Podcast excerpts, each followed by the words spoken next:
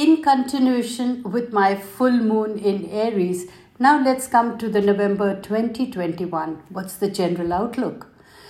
On October 5th last, Mercury finally exits Libra after being in the sign for a couple of months thanks to the retrograding and enters Scorpio. And this is accompanied with a new moon in Scorpio on the 4th. The combined energies are an harbinger of a very opportune time when one can truly focus on personal transformation. Consider doing your research on finding solutions to the challenging problems and taking a lighter approach to serious matters. Our focus and passion towards bettering ourselves will help us progress further by decluttering our paths and making way for the new. Venus also changes signs on the 5th, entering Capricorn, and Venus will have an extended stay in this sign because Venus retrogrades in Capricorn, which starts on December 19th. As this transit begins, we can focus on responsibilities in your relationships and obligations to other people. What we need to negotiate, meditate, and compromise on with our goals, and how we can stay on the right track long term. These are the things that need to get embraced in the coming months, so it's important to start thinking about them right now. You are bound to be caught in practicality and emotional demands of the heart and mind.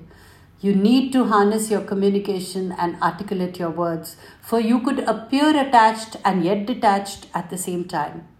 This could send wrong signals to people who matter. You could experience a dichotomy between your emotional life and your sexuality. The Sun enters Sagittarius on the 21st, and Mercury quickly leaves Scorpio and joins the Sun in Sagittarius on the 24th. And we enter the time of a year when we would want to be more optimistic. Look at things with a sunny approach. Feel positive, feel a little brighter, and have a little fun. Create our own creativity. The Sun and Mercury helps to be more bold, more adventurous, and create our own space of happiness with people who share the same vibes.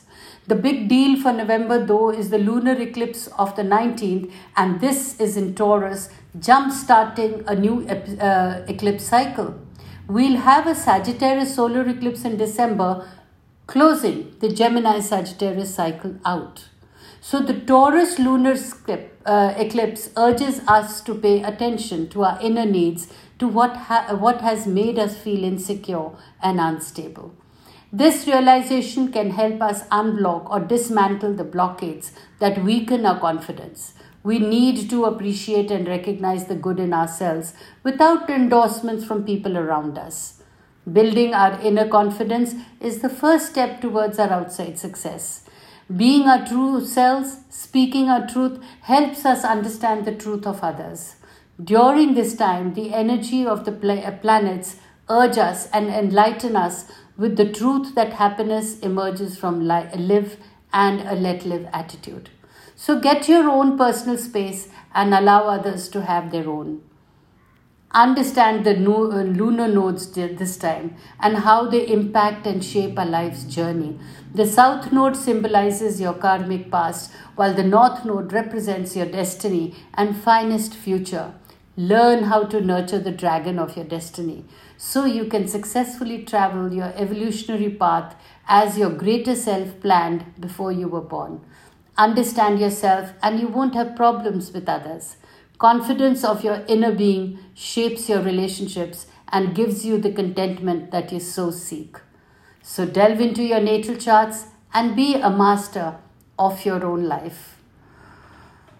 Stay tuned for my next upcoming podcast which talks about Mercury and Jupiter direct, while Mercury sextiles Venus. Till then, stay blessed.